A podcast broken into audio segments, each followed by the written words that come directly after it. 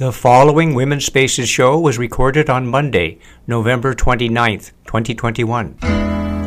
The woman in your life will do what she must do to comfort you and calm you down and let you rest now. Uh, the woman in your life, she can rest so easily. She knows everything you do because the woman in your life is you. Hello, everybody, and welcome to Women's Spaces. My name is Elaine B. Holtz, and I'm your po- host.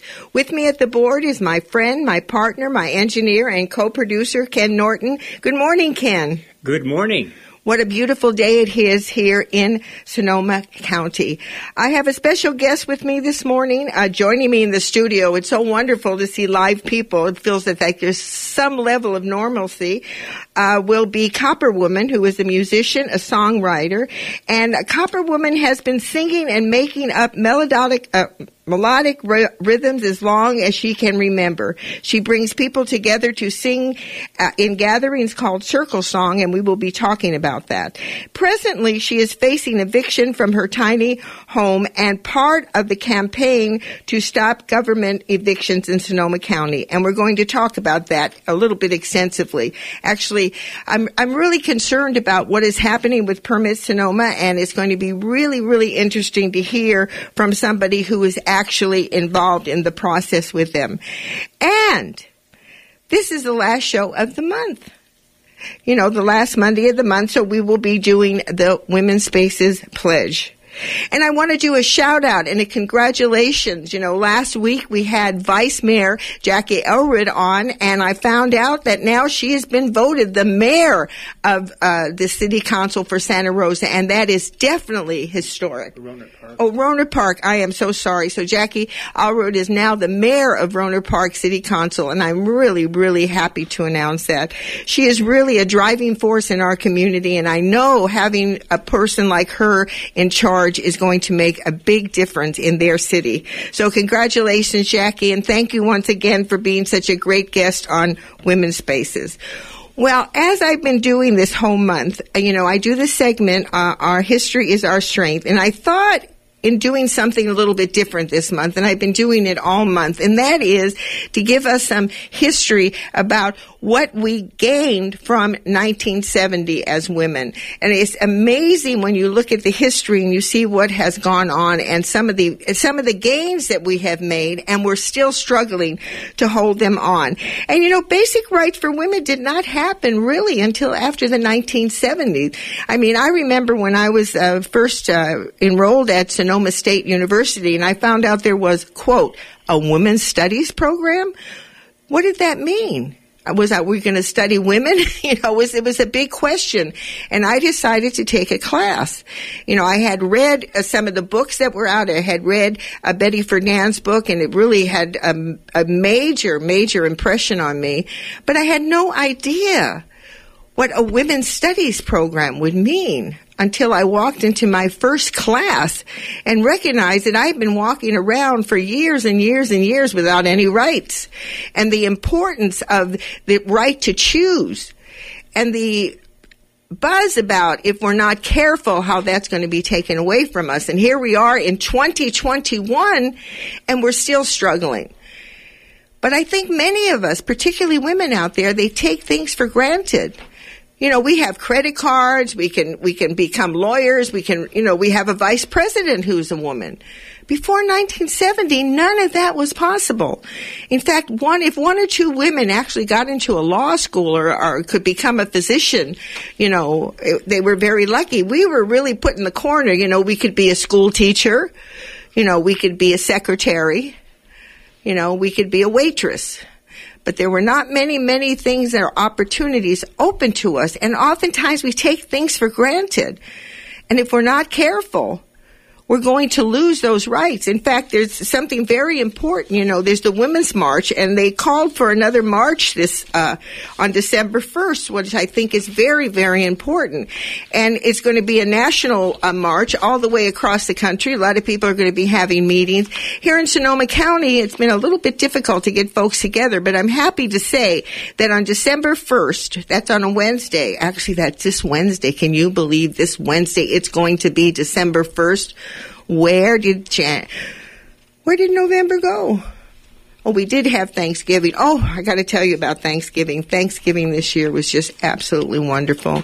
I mean, as I've announced several times, I have a new great granddaughter by the name of Kaya. Beautiful little baby. It was just, you know, just looking at her and just holding her, you know, it gave me new energy for what we're doing around here on Women's Spaces and what we do on all the community radio stations across the globe. You know, trying to do interviews trying to talk about what is really happening. So on Wednesday, December 1st, hundreds of activists, uh, activists will encircle the Supreme Court in Washington, D.C. to support abortion justice organized by the Women's March. Very important. Very important. Right now, our ability to choose is at risk. And I have said this over and over and over again. I am not for abortion. I am not against abortion. It's none of my business, to be honest with you, whether you have an abortion or you don't have an abortion. That's not, that's not my concern. It's your concern. What this is all about is choice. And so on December 1st, the reason they are going to be gathering at the Supreme Court is because there's going to be making a very important decision. That's the day the court will begin hearing arguments for Dobbs versus Jackson Women's Health Organization. Their decision will set a, a critical precedent for the future of abortion access throughout the country. And you know what I find so interesting? You know, with all these laws in Texas and some of the suppression that's going on across the United States, that how many women are migrating or coming into states to have abortions that still have it legal. And California is one of them. It is so important that we have choice. It is so important. There's nothing worse in the world than to bring an unwanted child in or a child from rape or something. I mean, and then also what I found out through looking at our history, they were even fighting the, the day after pill. Like women could actually go and take a pill and if anything happened the night before when they were having a sexual relationship that there would be no pregnancy. They're even fighting that. I don't understand that. And they're under religious, religion, their, mo- their motivation is li- uh, around uh, religion saying, thou shalt not kill. Well, if thou shalt not kill, let's start killing, let's stop killing young women, uh, men and women in the streets and let's start killing people during wars. I mean, it's, it's really, you know, it's kind of confusing to me. Well, here in Sonoma County, what's going to be happening is uh, the National Organization for Women, the Sonoma County chapter, has arranged to go to Sebastopol and they're going to stand on the corner of Main Street and we are going to be protesting along with the uh, protesters or actually, I don't like to call them protesters. What they're speaking out is for themselves. They're standing up for their right to choose. They're standing up for their right to have access over their own body. I mean, it's just amazing. And the, one of the things that I notice the most, I mean, one of the things that really, really drives me sometimes is the fact that every time some of these bills are signed, it's always a bunch of, it's always a bunch of men clustered around. Maybe one woman is in there, but very, very rarely. It's usually all these men. And I'm thinking to myself, why are they deciding for me? You know, why are they deciding for me? You know, I'm a great grandmother you know, if, in the Native American culture, you know, I might be put on the uh, on the on the committee to make sure that we have the right leadership. You know, during the Iroquois, that's what they did with great grandmothers. They were part of the committee that chose the chiefs, that chose the leaders you know, now they don't ask me anything. you know, they just decide for themselves that, hey, this is the way we're going to go. I mean, it, it, it's, it's very complex to me. So I hope to see folks, I hope to see folks in Sebastopol. That's going to be December 1st and it's going to be start at 12 noon. We'll be there for about, uh, about an hour. It's a tradition in uh, Sebastopol. They have a group called Women in Black and they stand every Friday. And this, they're just extending their standing and inviting people to join them. So that's going to be, uh, oh, here we go. Some of us will be standing at the corners of Highway 12 and 116 in downtown Sebastopol from 12 noon to 1 p.m. on December 1st, holding signs in a peaceful vigil. Please come if you can. Spread the word within your contacts that if they are safe. We are also encourage you to do this in your own neighborhood if you feel safe doing it. Bring your own signs, a mask, and weather protection, but it looks like it's going to be some beautiful, beautiful uh, weather. Well, let me let me go through these uh, few things here that happen. Like I always say, our history, or actually our her story, is our strength. And I thought, like I said, I'm doing something different. I'm letting people know some of the steps and some of the movement that we have done as women over the past. Oh my God, five, six decades. It's amazing what we have accomplished. Well, let's let's just explore this together. First of all, ladies could not easily practice law. In other words, there was after ni- before 1970, could, women very rarely could even get into law school. But then after, within the p- period of time before 1970, even those women who had law degrees, I mean, if you look at Ruth, uh, Ruth Bader Ginsburg's um, biography, which is on, I believe it's at Hulu or Netflix that it's on. I can't remember. If you listen to her biography, you'll see she was one, there was only two women in the class when she was studying law and it was a big deal for her to even graduate. And when she went to try to find a job in a law firm, she felt like every door was slammed in front of her until finally she was accepted. But it wasn't until 1970 that all of a sudden with affirmative action, all of a sudden these areas, uh, you know, they opened up for women. And it's amazing. It's amazing that it finally happened. And I, I oftentimes wonder, you know, when I think about the oppression of women, we're watching a we're watching a, uh, uh, series called Marco Polo on uh, on uh, television. And it's so interesting to me to watch the level of women you know that, that women are so they're they're secondary you know they're really secondary citizens. They have no say so at all. One person one woman has say so and that's the queen which gives you that idea. In order for me to have a voice i have to be a queen? No. No. And that's the beauty of what happened once women got the right to choose and also we had women's studies and all of a sudden we began to work hard and began to change the laws. So it's really interesting when you start looking at it because like I said at the beginning, we take things for granted and it's very important that we don't take them for granted because as you can see, constantly very threatened, very tenuous. Are we going to be able to hold on to that? Well, I, as I mentioned at the beginning, women couldn't receive the morning after pill. I mean, I do not understand that for the life of me. It's just amazing. You can't protect yourself? You know, I mean, to me, to me, it's mind boggling. Let me read this. Another thing, another thing that women struggled was receiving the after the morning pill. And before 1970, there was no access to it.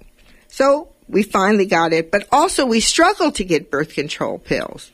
And I remember personally, I remember personally when I wanted to get birth control pills, I was about, uh, let's see, my daughter was about two years old, so I was about 26 at the time. My doctor had me bring my first husband in and signed a document that he agreed that I could have birth control.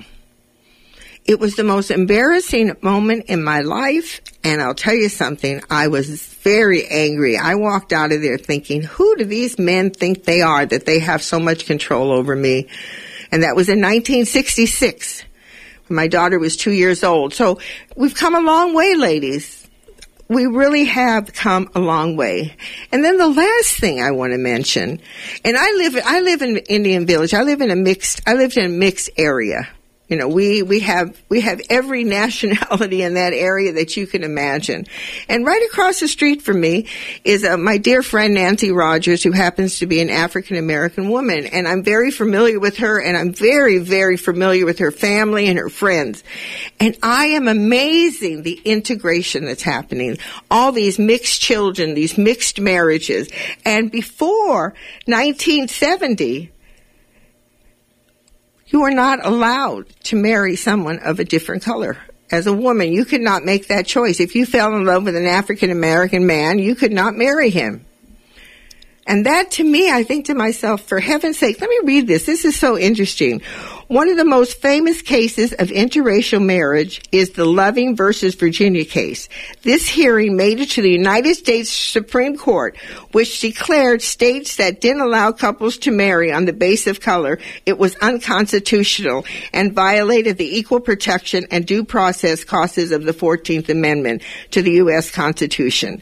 Mildred Loving and her husband Richard brought forth the case with their arrest and prison sentence for marriage can you imagine you were arrested, put in prison if you were going to marry a person of color? I mean, talk about your, your rights. Thank God that we do have a Supreme Court that every once in a while makes a good decision. Anyway, so the Supreme Court forced states to allow interracial in, oops, excuse me, I made a mistake. This was in 1967, so this was really progressive you know, because they were not allowed to do this uh, at all and helped increase interracial marriage during the 1970s. So once it was opened up and once people were free to do what they're going to do, you know, love has no boundaries. You know, love really has no boundaries. It's really amazing. You know, when that, when that Cupid's arrow goes through you, you know, you're not looking at color of skin. You're not looking at anything but that person and the love and the caring and the sharing that you can do together. So that's a lot to think about. You know, there really is a lot to think about. But that's what Women's Spaces is all about. It's about thinking. It's about stepping forward. It's about stepping up. And it's very, very important. So now we're going to take, we're going to do our pledge I, I love this. I love the last Monday of the month. I love doing the pledge. You know, oftentimes people laugh at me. You know, I even I when I spoke at the uh, at the Women's March uh, last month, one of the things that I said is, you know, it sounds a little hokey. I know that, but think about what you're saying, because most of us are fearful to speak up. Most of us are afraid to say what's really in our heart. Most of us are afraid to go to protest. Most of us are afraid to write letters to the editor. But when you enhance your self-esteem and you know that you are a person of value and that you have something to share, it makes all the difference in the world. So that's what this little pledge is all about. Just to give you that idea, that thought about self-esteem. So I'm going to do it. I'm going to say one line. I have, I have a copper woman in the, in the studio here if you would join me. And also Ken, you'll join me. Okay, here we go. The Women's Spaces Pledge. So I'm going to say one line and then you just repeat after me. Okay, you ready, Ken? One, two, three. My self-esteem, self-esteem does not depend. Wait, wait, no, no. I got to say one sentence and then you Oh, repeat okay. after me. Let's go. One, two, three.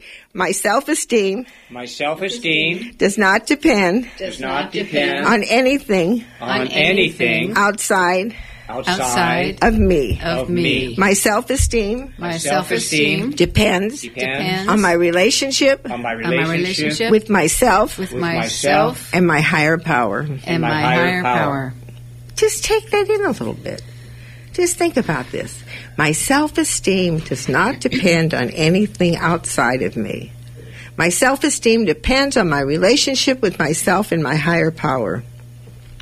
You know, we all have a different feeling about higher power. Lately, I've been saying the parking fairy is my higher power. Whoever you believe, you believe in Jesus, Mohammed, no matter what you believe in, the, a tree in your backyard. My higher power is something that's outside of you, something that's beyond what you are, something that's just there that gives you that feeling, that sense of humanity and belonging, part of a universe. I mean, it's an amazing feeling when you start thinking about it. So let's let's say it together now. We'll just say it together really quickly, and then we're going to take a little musical break. So one, two, three. My self-esteem does not depend on anything outside of me. My self-esteem depends on my relationship with myself and my higher power. Oh, that is so wonderful. I see Copper Woman is smiling, brought a smile to her face, and so is Ken, because it lifts your energy when you say that. My self esteem doesn't depend on what you think of me, it depends on what I think of myself. That's the most important thing. Loving yourself allows you to love other people. Loving yourself allows you to move forward and not be so fearful. So I'm going to say it one more time and just just take it in. My self-esteem does not depend on anything outside of me. My self-esteem depends on my relationship with myself and my higher power. Mm, I love that. And you know, I want to encourage my listeners, drop, drop me a note. Elaine, E-L-A-I-N-E at womenspaces.com. Let me know what you think about the pledge. And maybe you'd like a copy of the pledge. If you request one, I'd be happy to mail it to you. And also to let you know that the pledge is on our website, www.womenspaces.com. Okay, we're going to take a musical break.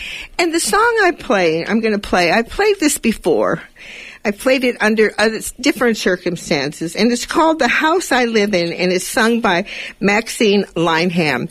And there's an amazing history behind this song. Originally, it was on a film by Frank Sinatra, and it was done in, in the 1945 at the end of World War II.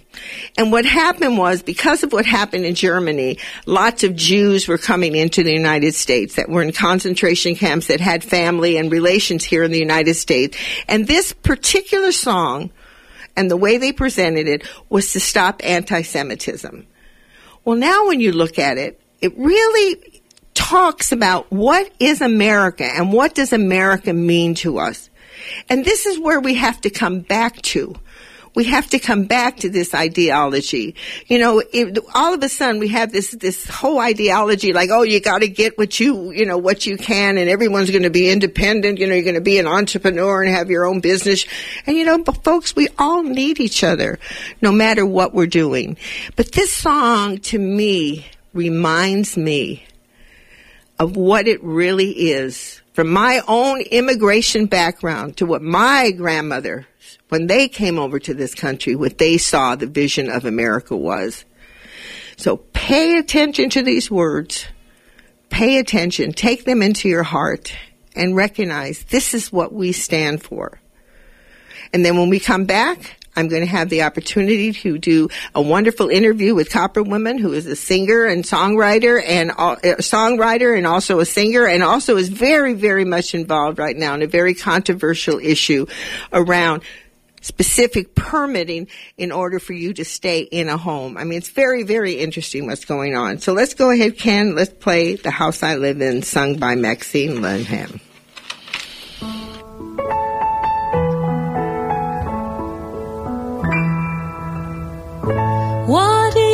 Is America to me? A name, a map, a flag I see, a certain word, democracy. What is America to me?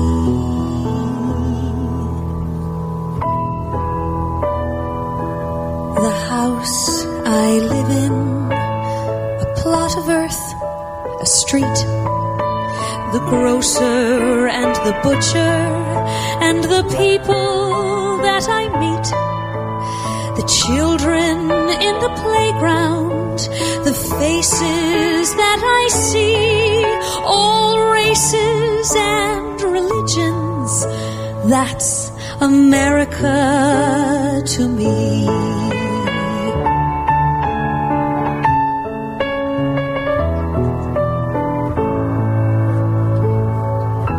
Place I work in, the worker by my side, the little town or city where my people lived and died, the howdy and the handshake, the air of being free and the right to speak my mind out.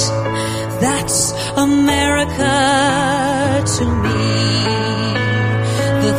I see about me, the big things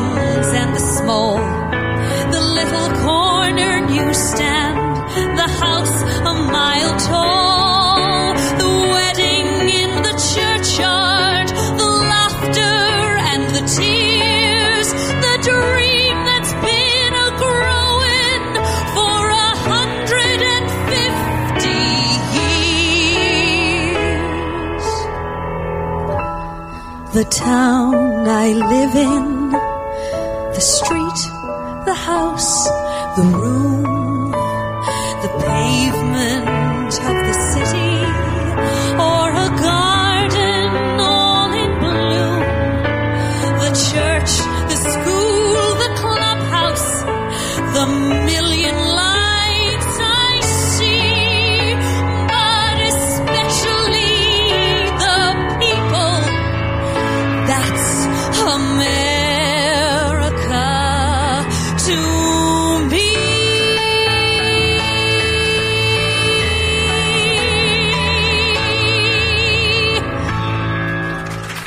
I swear I'm such a cow, such a crybaby. I'm sitting here, all of a sudden I can see my grandmother Rose going to the polls the first time she voted. She had these black shoes and she went inside the booth and I could see her black shoes and she comes out and I says, Grandma, why are you so excited about voting?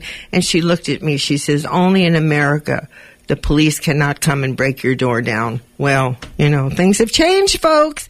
But this was the immigrant dream when they came from these oppressive countries. Well, for you just listening, uh, I want to remind my listeners that the opinions expressed here are not necessarily the opinions of the station, the board of directors, our members, or women's spaces. Well, welcome back. You're listening to Women's Spaces, and I'm your host, Elaine B. Holtz. And without further ado, I want to introduce my guests. I'm so excited. Joining me in the sit. God, I can't even read my script. I started to cry from that song. Sitting with me in the studio is Copper Woman. Well, welcome, Copper Woman. Welcome to Women's Spaces. Thank you. I'm really um, grateful for the invitation. Oh Glad yes, to be here. I'm grateful to have you, and and just to let my folks know that at some point in the show that you're going to do a live song, and I'm really excited about that. She brought guitar in and anything. Yeah, yeah. So is it okay if I tell our listeners just a little bit about you? Sure. Yeah. Well, Copper Woman has been singing and making up melodic rhythms as long as she can remember. She brings people together to sing gatherings called Circle Song from Santa Cruz to Arcata to Mount Shasta and has been an integral part of the ritual backbone at the Women's Herbal Symposium in Laytonville. She has several CDs, original. Uh, let's see. she's- I, I'm telling you, I'm, I'm. I start crying in that song, and I just lost my vision in my eyes here. She has several DVDs of original singable uh, tunes, including CD called "Gratitude," song she wrote during her healing journey with cancer. She believes music is healing. One of her mo- one of her motivations, uh, one of her mantras is "Open your heart, let your voice come through." What a beautiful, open your heart and let your voice come through. She is a mother of two grown children and a grandmother to her daughter's two beautiful children. Well, I know that one. You know, I just became a great grandmother, so it's really, it's really amazing. Well, you know, before we begin, Copper Woman, you said that we were doing the pledge, but you said you had a little pledge that you do a chant. Why don't you share that with us? Okay, it reminded me of that when you were doing your thing, and um, this is a little song recently that came to me when I was in the forest behind my house, and it goes. Know who you are, love who you are, let your spirit come through as a true you. Know who you are, love who you are, let your spirit come through as a true you. Let your spirit come through as a true you. Live from your heart, let it be your art, let your spirit come through as a true you. Live from your heart, let it be your art, let your spirit come through as a true you. Let your spirit come through as a true you. Let your spirit come through as a true you. Oh my God, I want to steal it. that is wonderful. I mean, Ken and I are just sitting here clapping. Oh, good. yeah. Well, I know it's catchy, catchy little It tune. is. It's wonderful, and I mean, we should. You know, it's it's interesting because I I interviewed a woman by the name of Sandy Rapp, and I met. I actually I didn't meet her. I was at the protest in 2004 in Washington D.C. when they had the huge, Oh, huge wow. protest, Uh-huh. and they were singing something similar. I mean, I just love that. I would love to have a little recording, maybe play it a Thank little you. bit. Yeah, No, yeah. that is wonderful. Well, Yeah. let's let's begin by talking about Woman? You know, let, who is she? How did you come about this, you know, this name and what you feel your mission is? Okay, so um, let's see. When I was pregnant with my son, my son is 37 years old. Um, my midwife gave me a book called The Daughters of Copper Woman, and it's a it's a creation story um, of the matriarchy that took place in Canada. And I started to make copper jewelry, and I was looking for a name for my business, and I went, "Oh, Copper Woman, could I be so bold as to use your name?" And I heard this, "Yes, we think you're up for it." And and then over time I just grew into using that name. I would um, I started doing ritual gatherings with women, the women of the fourteenth moon, we would call it, and um, so sometimes we would use our ritual name, and I started calling myself Copper Woman at those gatherings, and then other people called me that, and I go, well, that feels good. And for a while, I was kind of that name and my my given name, and then um, when I went through that journey of cancer, it was Copper Woman who who rose up out of it after I did a year of healing energy work. Couldn't get rid of the tumors. Went and did Western medicine, had chemo and radiation, but um, Copperwoman was the one who came out the other side. Like your spiritual, like your the, the spiritual side, the, the strong strength, inner strength. Yeah, yourself. yeah, my true self, my, my the true you. Well, in in your journey of music, you know, what what what what style did you adopt, and why do you think why do you think it was important for you to to travel on this road? Well, um, when I was in my 20s, I was listening to Joni Mitchell, and I, so I sang along with her albums a lot.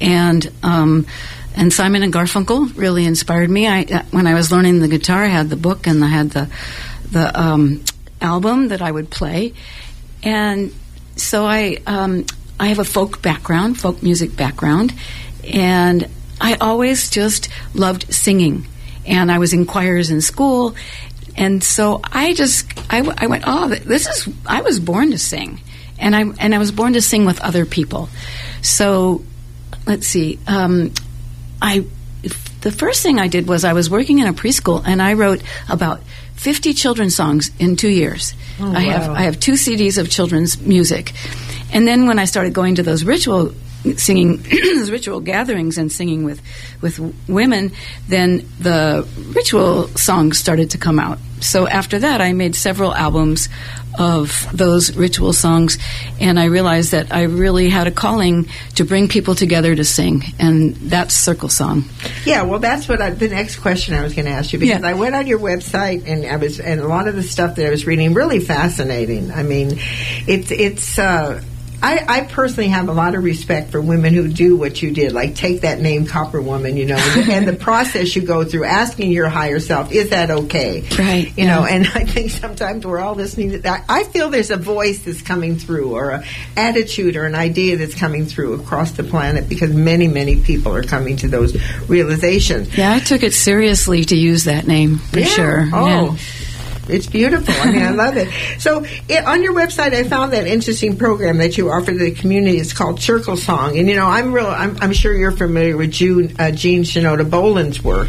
You know, on the you know the circles and the Yeah. women getting together. So, talk Yeah. about what was your motivation for doing this, and what is that about, and and where do you where do you where does this happen? Does it happen in Sonoma County? Do you travel? Well, I, I started doing Circle Song when I was living in Santa Cruz, and I, and I think it just it just came from my love of singing, and then at the same time, all of these simple songs coming through me, these chants that were really easy to learn. So I. I, I experienced when I would be singing in a group of people that they could learn the songs really fast, and we would be singing together right away, and the feeling of unity and prayer and the uplifting of vibration that happened in those circles was really powerful. So it was something that fed itself over time. And then uh, I moved to Garberville from there, and I was doing Circle Song in Garberville. And I had a friend in Arcata, so I had done it up there. Um, as you mentioned in the bio, I did a lot of singing at the Women's Herbal Symposium. You know, I've been going to that since um, since 2000. So there was a lot of times to sing together with people there, and yeah, I just I just feel and see what happens when like that that song, "The True You." I just sang that with my friends in Thanksgiving, and and just the energy that we felt together singing that song. Definitely, I felt know. the energy just listening to it. Yeah, you know, just- it gives you, you know, because that whole idea of self-esteem, it has to come from within. Right. It has to come from you. Well, the reason that I brought you in, and I just wanted my listeners to hear a little bit about you because I was just mesmerized reading your bio and seeing some of the things that you've done and some of the things you've accomplished, and also your overcoming of cancer the way you did really was, I mean, am- amazing to me. Yeah. So we're going to talk about your, your little home in, in West County, and uh, then we're going to do a song that you. I think this song that you wrote it says everyone needs a home. I think that's that's, That's a very right. important thing. So give us a, a real quick idea of what, what your little house is like before we go into the into the conflict in the song. Okay, well, um, oh gosh, for a couple of years, I had I, I put up a notice. You know, I'm looking for a pl- I'm looking for a tiny home, and um, I was I was in Peru when COVID started, and I I ended up getting stuck there for like six months, but I was always watching the housing board. Where's my tiny home? Where's my tiny home? And I, I, I got back at the end of July, and in August, I found my tiny home on the Sonoma County Housing Board on Facebook, and I went up to look at it, and I said, "Well, this could work. This is really beautiful, but I would need a place to put it." And they said, "Well." Let me talk to some people around here, and I met the landlords the next day, and I ended up being able to leave my tiny home right there. And it's just, it's my own space, which is really important to me. I've lived with other people over time, and I, I'm 70 now. I'm ready to have my own house. So, so the tiny home makes that possible. I have a loft. I have 13 windows in my tiny home. Uh, I have a composting toilet, which you'll learn is the problem right now. Um, I have a desk. I have internet. I have electric, water. You know all the utilities. You have a home. And I, and I live on four acres with a forest in the back right, uh, backyard. It's really close to Occidental, so it's just it's a beautiful, wonderful place. Well, it is, and we I, there are pictures on your website, and we'll talk a little bit about that as we go to the next thing. So let's let's take our musical break. Okay. And I'm really excited to hear you sing this song. Now, this song was this song specifically written because of what was happening to you, or is this something you had before? Well, it, when when uh, when we got red tagged, okay, I'll give a little preview here.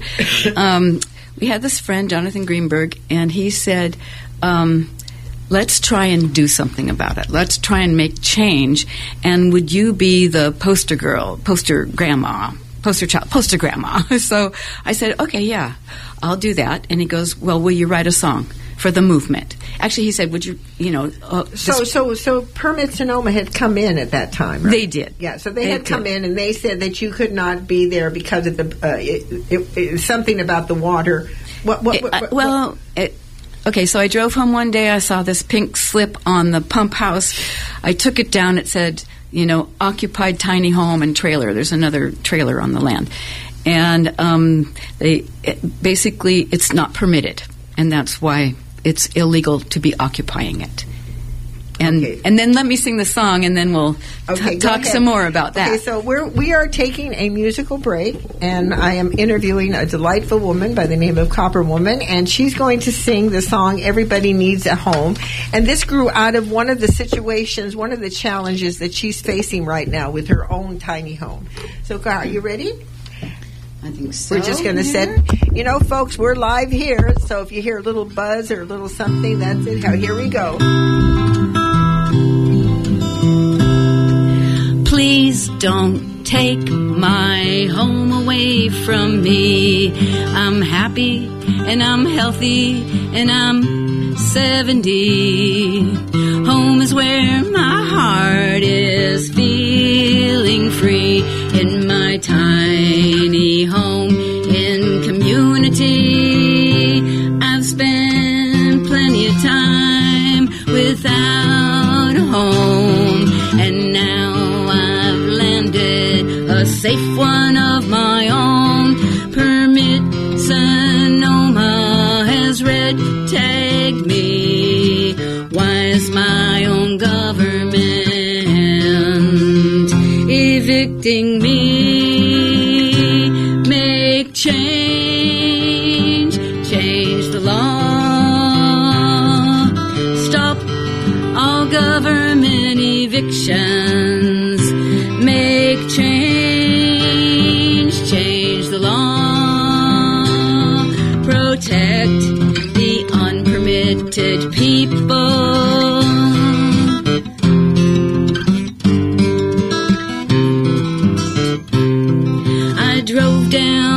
Street. Just the other day, I saw a homeless village. Along the way, will I be homeless and join them there? I'm asking you to show that you care.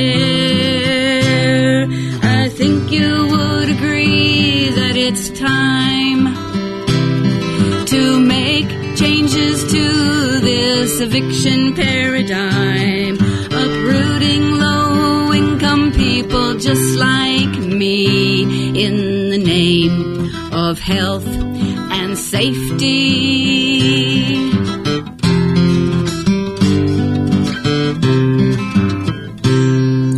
Please don't take my home away from me. It's time for action, do you see?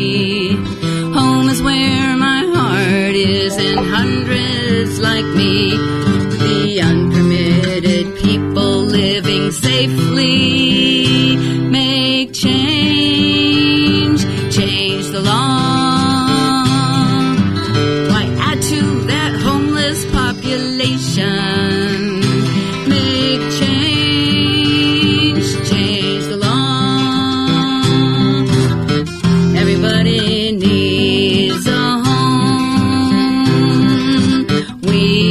We all need a home.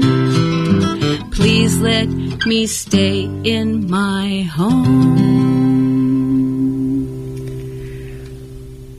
Oh, that's absolutely brilliant.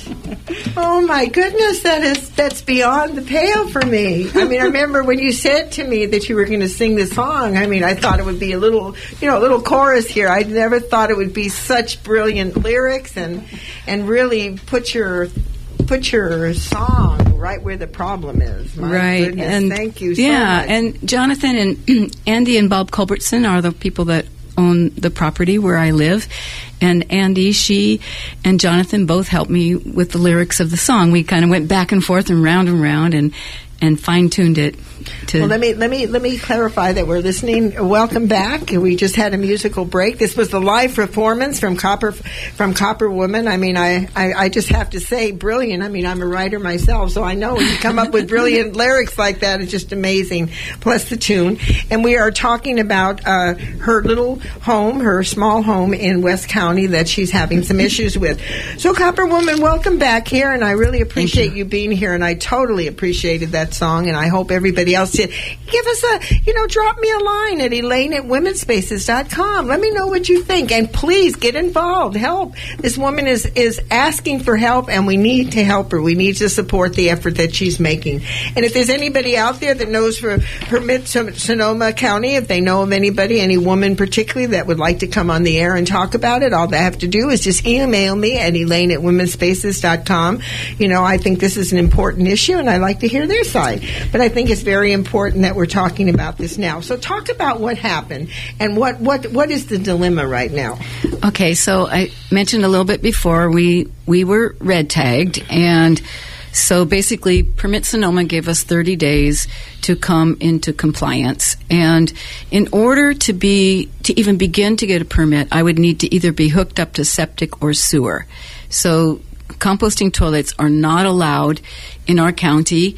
Um, they are allowed in several other states like Washington and Colorado and even other places in California, but um, here in in Sonoma they are not allowed. So um, What's the danger? What What is the reason they say they're not um, allowed? They're they're saying that uh, it's it, like it can go into the groundwater, or I mean, like if you don't compo- co- compost it cor- correctly, then there's like I don't know. They're afraid of shit, really. Oop. it, uh, just I guess the the bacteria from it from not treating it properly, or they're afraid people are going to get sick, and and we we've said well there was someone somewhere, some vague thing where somebody got sick, but we never really found out any details about that. So, yeah, it's it's health concerns. But I do believe, like, I created a compost bin that's all lined with gopher wire. It has a lid with gopher wire, so no no animals or rodents or or even flies can get in there. And the compost in the compost toilet is it's mixed with sawdust, and um, there's no smell in the house. There's no smell in the compost pile. It's it just is encased and it breaks down. It breaks down in the earth. or- Yeah, in the earth. Yeah. So how does that affect what they're? It sounds like they're worried about it going into the water. Yeah, I think the into the groundwater. Yeah. So what? What do they have proof of that, or what? What? What is their logic to you? There's not a lot of logic and substantiation. Basically, they just point to the laws. This is this is the only thing that's okay: septic tank or sewer. They, and I guess OAEC has had a pilot program. It's been going on for years and years and years, and they're waiting for them to prove something with these samples. But even there, it's it's it's a big public organization, and they have some kind of machines or something that they're using, but they haven't even been allowed to m- make it legal. It's a well, it's a pilot program, so somehow. Um, So these composting toilets have been used in other areas, and they have been successful. well, they've I know they've been used in other states, and I've heard that they've been used in other counties too, in California. And and the success rate. Um, just that they've been legalized. Oh, I see. But Yeah. well, it sounds like it sounds like they're saying that you have to be attached to either the septic tank or or the water of the city, right? Is Right, that- or the that- sewer, the or sewer of or the city. sewer. Yeah. Okay. Yeah. So what does that is that going to be anybody that moves? In other words, they can't have any kind of trailers or anything at all on their land. Well, and let me let me throw this in too. Is that there's only a few reasons where you can have a trailer or a tiny home, and one is if you're a caregiver for someone who lives on the property, or if you're receiving caregiving, or if you're a farm worker, or under certain circumstances, if your house has burned down and you need a temporary place while you're rebuilding your house. So what it means is that um, just the just a regular person out there with a trailer can't even get permitted legally to to live on property. You have to have one of those reasons. And I have a letter from a doctor saying I need caregiving. Being an elder, um, it's super important for me to be living in this community that I'm living in right now. It totally affects my health, and um, so I have that piece covered, but not the septic or sewer. But how, if, if since the county is coming up with this idea that this will harm, you know, the septic tank is not safe for the waters or whatever their logic is. Yeah. Do they have any provisions to help? I mean, here we have we've gotten several million dollars into the county. Isn't there a way where if that's the way that you have to live and, and you have a substantial place, they cannot help you with that? Well, you know, um, this is where Jonathan Greenberg comes in. He's been doing all. He's an investigative journalist. He has a website, SonomaIndependent.org, and he has gotten all kinds of facts and figures from Permit Sonoma um, about these evictions. And he also has a lot of statistics about all of the money that they're spending to build these big, big houses that will house just a few homeless people at a big expense per month. So I think I think that's kind of that's things that Jonathan is working on. You know, it's like why are you spending all this money for just a few people when you could spend money to help more people find places to live? But also, also, it sounds to me like I mean, of course, I'm not I'm not part of the county. I'm not making the regulations. So I mean, this is just my opinion. Yeah. And like we say, the opinions here are not necessarily the opinions of the station, but this is just my opinion. It seems to me that when you have issues like this, and because we have a homeless situation, and because it costs so much money to build even a small house on, on land, why when you have an established an established place already and they're concerned about this why there are not means that can help you come up to regulations the way they want or do something to support you or at least have a timeline where they can do more research to see if those composting toilets really work because if they do it would affect hundreds of people Right. being able to go on the land i mean rather than carte blanche saying get out without you know collectively and cooperatively working together. What, what, Well, what- that's that's the frustrating thing about it. That's you know that's where we're just going. like my way or the highway. None of this makes any sense at all.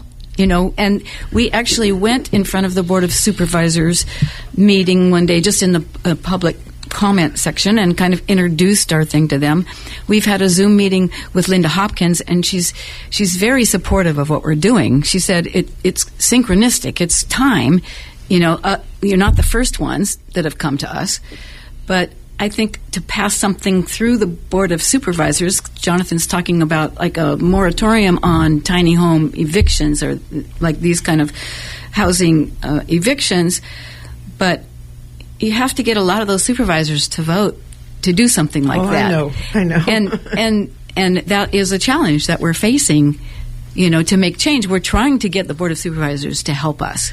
Well, it sounds, you know, it sounds like to me. I mean, I can't give, you know, I mean, you know, I have, I hear their, I hear the health issues, I hear all that. I mean, I'm sure you hear it too. But at the same time, I don't understand why there's not cooperation because I know we personally had somebody that we know personally that 11 people were shot off the land. Yeah. They said they know because they were whatever whatever inspections they did or whatever happened. Rather than work with the people, they evicted them, and and it just went into a, a, a whole bunch of turmoil. It was really a pathetic situation. So I think I think that to me is the most important thing of working together. Right, right. yeah, I mean, we, um, Andy and I went down to Permit Sonoma and we talked to Tyra um, before Thanksgiving, and she was able to lower the fines that we had that had been given to us because it was thirty five dollars a day times two uh, from thirty days after the red tag, and we were going to do a hearing, and that was going to cost from three to five thousand dollars to be told that you know, not not to be able to make any change for them to say, well, you weren't, you know, you didn't come up, you, you're not permitted, so, you know, so we avoided having to do that because we canceled the hearing, and they did give us 60 more days to try and work something out. But we're just going, what do we work out? To put a septic tank in it- it's cost prohibitive. You know, this is like we're talking low income housing. This is for, this is alternatives. This is so that people who don't have a lot of money to build fancy ADUs can have a place to live. So Well, it's a yeah. it- it's a it's a big it's a big issue in this county and all counties. I mean, homelessness. You know, the whole economics. I mean, we can go on and on. This is just another piece. Where do we live? And like you said in your song, everybody deserves a home. Everybody needs a home. I mean, Yeah. we're we're cave dwellers. That's what we're really even living in a cave. If you want to, if you want to put it that way. Well, we're coming to the end of our segment. It, it goes by very very quickly, and I want to make sure that we talk about this uh, benefit. This hold on a minute my friend oh ken was giving me the time. I love having ken here. You know that ken? I just love he's our timekeeper and our engineer. And just just i just want to praise you. That's all i can say. Well you're going to be having a benefit to support housing rights which i think is very very interesting. And i think you know to me there's no right and there's no wrong. There's community coming together working things out coming to where everybody has a place everybody is satisfied. And Right, it's important. Yeah. it's important that people show up. So it says here, it says, help us change the law that our government used to evict more than 100 low income renters from their safe, affordable trailers and tiny homes last year. Support your SAGE campaign to urge Sonoma County supervisors to allow people to live peacefully in their simple homes. And that's going to be, talk about where that's going to be, and you're going to be doing the circle song. Right, yes. It's going to be on December 12th, so 12 12 21. And I will be leading some singing.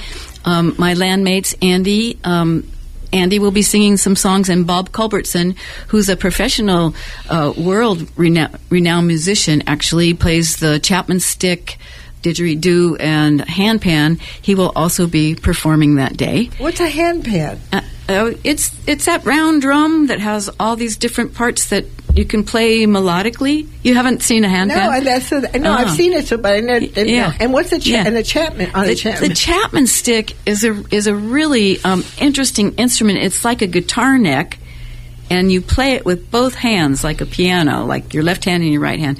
Yeah, it's amazing. It's amazing to see him, and um, and so yeah, that'll be at one o'clock uh, at the Arlene Francis Center. That's 99 6th Street in Santa Rosa, and that's that's kind of uh, really exciting. That you know Arlene Francis is, is a little bit of normalcy. So that's going to be Sunday, December 12th. That's right. Uh, this year at one o'clock at the Arlene Francis Center at 99 6th Street in Santa Rosa. And I like the reason they call it SAGE, Stop All Government. Uh, evictions. And, and I do, by the way, have a call into Jonathan because I wanted to talk to him also Uh-huh. to get, to get a little bit more Yeah. about what his ideas and what he's doing. Well, we've come to the end of the segment, and I want to thank you, Copperwoman. Any last words? You have a website. Where would you like to turn? To? I was going to say, yes, um, on my website, copperwoman.com, you can find all of my music. There, I'll, be posting the flyer for this event. And if you go to the sonomaindependent.org, you can see the story and the link for the tiny home video where I sing most of this song and a petition to sign. We're gathering signatures to show the supervisors how much interest there is behind this. So, yeah, sonomaindependent.org and copperwoman.com. Well, Copperwoman, I want to wish you much success with this. I mean, I think it's very important. And you know, like I said before, there's no good, there's no bad, there's no good guy, no bad guy. It's, it's a- That's right. an opportunity. That's right. It's an opportunity to sit down and try to do things. Maybe we have to do things a little different in order to solve the problem. I mean, just think. I mean, imagine when they had the first, you know, the first airplanes, for example. They had to do something different in order to fly. Well, it's the same thing here. We have to do sometimes something a little different to get people into good homes. That's right. Well, thank you so much for having me on your show. Oh, it's been a pleasure, and thank you for singing the song. That song was really, really wonderful. Well, folks, that's it for our show. A special thank you to Copperwoman for sharing her music and the challenge that she's going through around her own tiny home.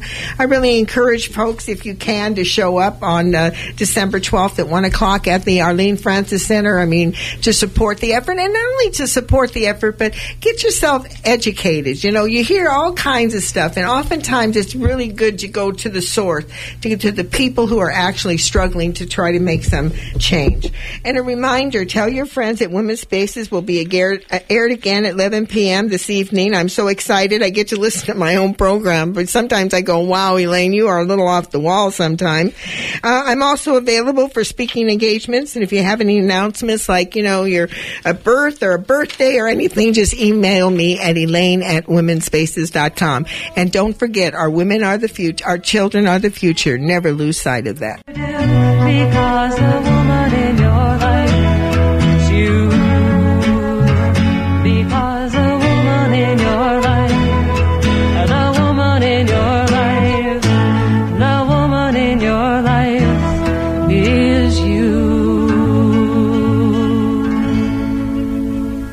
The previous Women's Spaces show was recorded on Monday, November 29th, 2021.